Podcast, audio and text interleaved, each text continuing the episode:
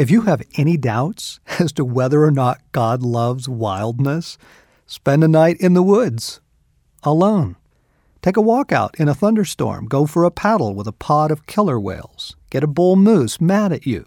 Whose idea was this anyway?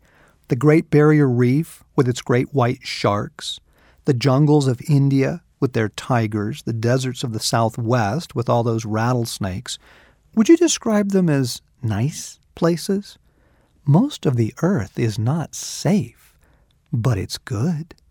That struck me a little too late when hiking in to find the upper Kenai River in Alaska.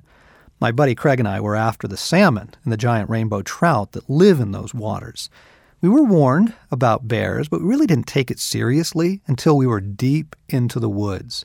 Grizzly sign was everywhere. Salmon strewn about the trail, their heads bitten off, piles of droppings the size of small dogs huge claw marks on the trees about head high. We're dead, I thought. What are we doing here? It then occurred to me that after God made all this, He pronounced it good, for heaven's sake. It's His way of letting us know He rather prefers adventure, danger, risk, the element of surprise. This whole creation is unapologetically wild, and God loves it that way.